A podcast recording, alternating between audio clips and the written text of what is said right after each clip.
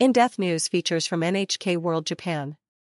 Japanese NPO works to heal young minds in war-torn Gaza.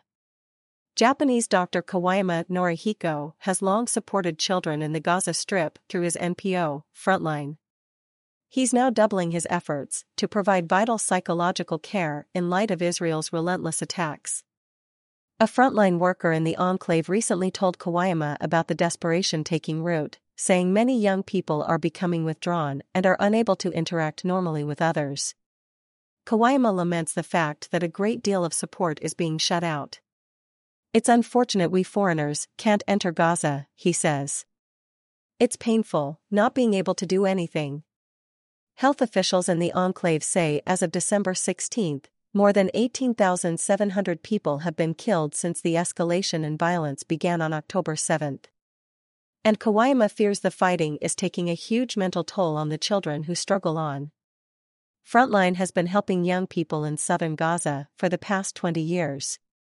Kuwayama is based in Ebina City, Kanagawa Prefecture, but the NPO runs a support center in the city of Rafah. Education on pause. Recent photos taken by journalist and frontline staffer Mohammed Mansour show the problems facing young people across the enclave. School classes are on hold indefinitely. Instead, the children carry food and water or keep smartphones charged using solar panels.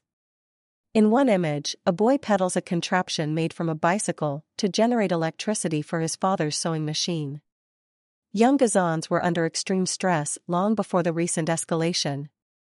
A survey in 2022 found that 80% of children felt scared, tense, or sad. More than half were contemplating suicide. But the situation has since grown even worse. Kuwayama says support is more urgent than ever, to help lower the risk of severe post traumatic stress disorder among children. He recently launched a support program called Psychological First Aid. Donations come from all over Japan, and his team on the ground provide the care. The local staff have grown over the past 20 years, and they can now offer psychological support, he says.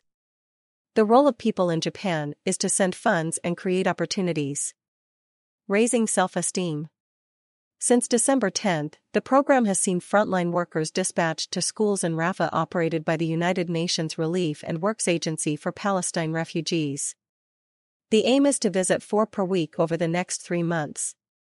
A school the NPO visited on December 11 serves as a shelter for about 9,000 people, of which 3,800 are children.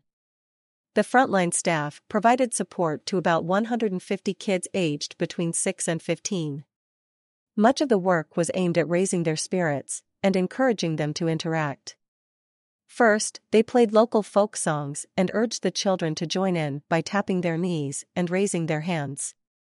After so much turmoil, the concept of fun appeared alien to many, but they soon loosened up. The NPO also organized a game similar to musical chairs and held a singing session.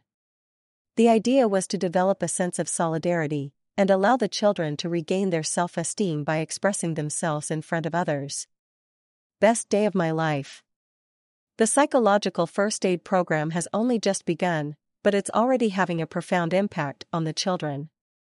I don't play in the local square because I am afraid a missile might come, said one girl who took part. That's why I'm so happy today. I wish it could be like this every day. I thank the Japanese people. One of the boys was equally enthusiastic I am tired of this war to the core. I'm so afraid of the airstrikes that I can't sleep at night. But today was fun. I'm exhausted from playing so much. And another girl simply said, Today is the best day I've ever had. The Israel Hamas conflict is raging on, and Kuwayama says the global community must not turn its back on the young victims.